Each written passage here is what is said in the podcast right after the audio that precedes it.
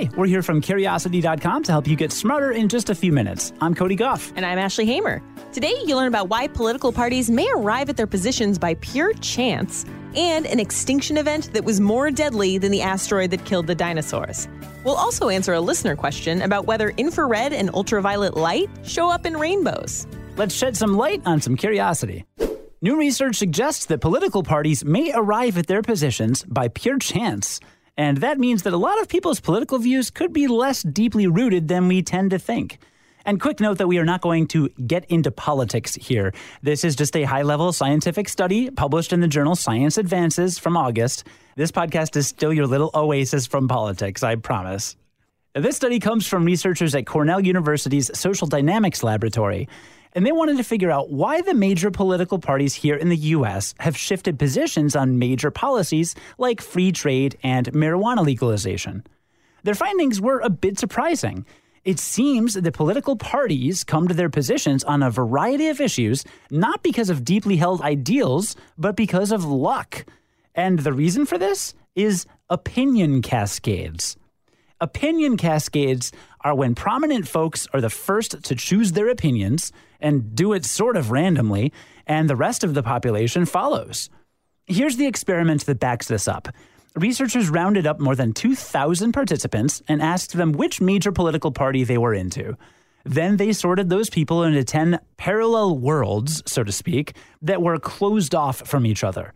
Basically, pretend political scenarios. Then researchers asked them their opinions on a variety of cultural and political issues. For a couple of these worlds, those responses were private. But for 8 of those 10 worlds, participants were shown how the other people from both parties landed on each issue.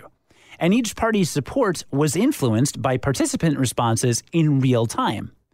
As soon as the social influence of political party was introduced to the equation, those opinion cascades started happening.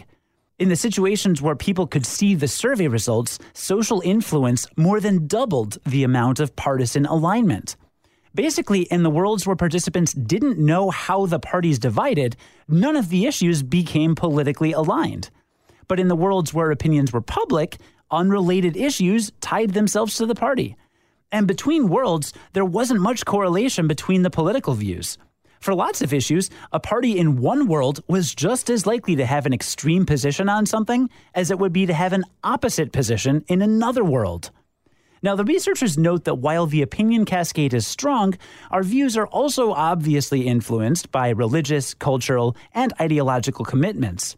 But when partisan influencers make their choices known first, opinion cascades can easily follow. The researchers hope the insights from this study will make us more tolerant of others' opinions.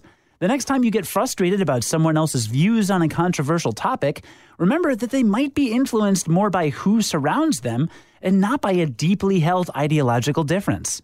Even better, take that moment to re-examine your own views. They might not go as deep as you think. Enough about politics. Let's seamlessly transition into a story about the biggest extinction event in our planet's history. I'm talking about the Great Oxygenation Event.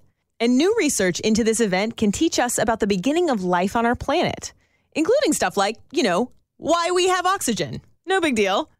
Geologists have studied the oldest rocks on Earth to figure out that our atmosphere used to be made up of mostly carbon dioxide, methane, and nitrogen.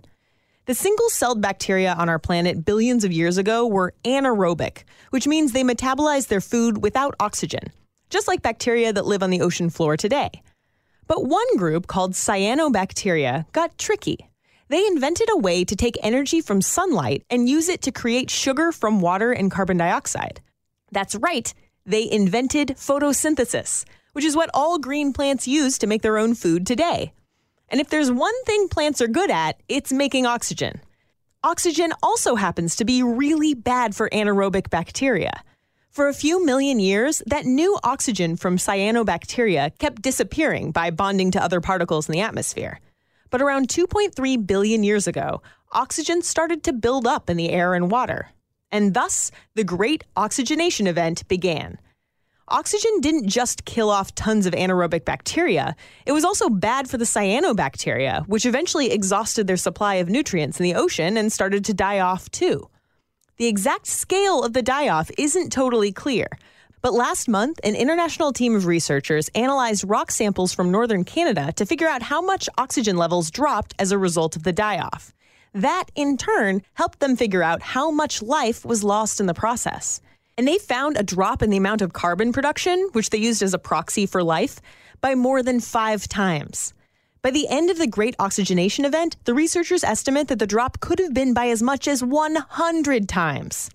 Although this event didn't kill off any cool-looking dinosaurs or even any weird sea creatures, this bacterial apocalypse still eclipses even the largest extinction events in all of Earth's history. Of course, the level of oxygen in our atmosphere dipped and spiked over the next few billion years until it settled around 21% today. No one knows how long that will last, but one thing's for sure. Billions of bacteria gave their lives for every breath you take. I mentioned last week how I wanted to answer both of Aditya's questions, so I'm back with his second one.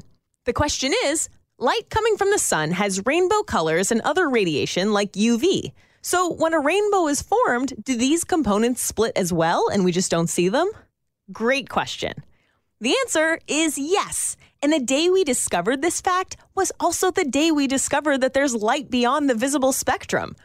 It all goes back to the year 1800 and a scientist named Sir William Herschel, who wanted to find out whether different colors of light had different temperatures. To do that, he lined up several thermometers, blacked out their bulbs so they'd be sure to absorb every color, then sent sunlight through a prism aimed at the thermometers so that different colors would hit different thermometers. He found that the light's temperature increased from the blue to the red part of the spectrum. Then he did something kind of daring. He put a thermometer just beyond the edge of the light beam, past the red area of the spectrum. The thermometer was even hotter. That marked the discovery of infrared light. The next year, inspired by Herschel's experiment, a scientist named Johann Wilhelm Ritter did the same thing for UV light. He used a substance called silver chloride that was said to react to blue light by turning black. He sent light through a prism and confirmed that the silver chloride reacted a lot to light on the blue end of the spectrum, but reacted much less to light further toward the red end of the spectrum.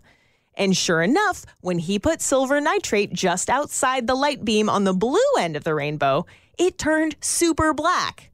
Ritter had discovered ultraviolet light, also known as UV. The moral of the story? When you think there's nothing there, it's worth taking a second look just in case. Thanks for your question, Aditya. Before we recap what we learned today, here's a sneak peek at what you can catch this weekend on Curiosity.com. This weekend, you'll learn about the world's largest single radio dish telescope, which is now up and running, the weird history of ketchup, the benefits of trash talking, and more. Okay, so now let's recap what we learned today. Today we learned that political parties arrive at their positions by pure chance because people are influenced by the loudest voices in the parties. And that the Great Oxygenation Event killed more life on Earth than any other extinction event in history. Though, to be fair, the life was mostly bacteria. And that in every rainbow you see, there are extra colors that are just invisible to your vision. Thanks for shedding some light on that situation. What would a rainbow suntan look like? Awesome. Join us again Monday to learn something new in just a few minutes. And have a great weekend full of rainbows and sunshine. I'm Cody Goff. And I'm Ashley Hamer. Stay curious.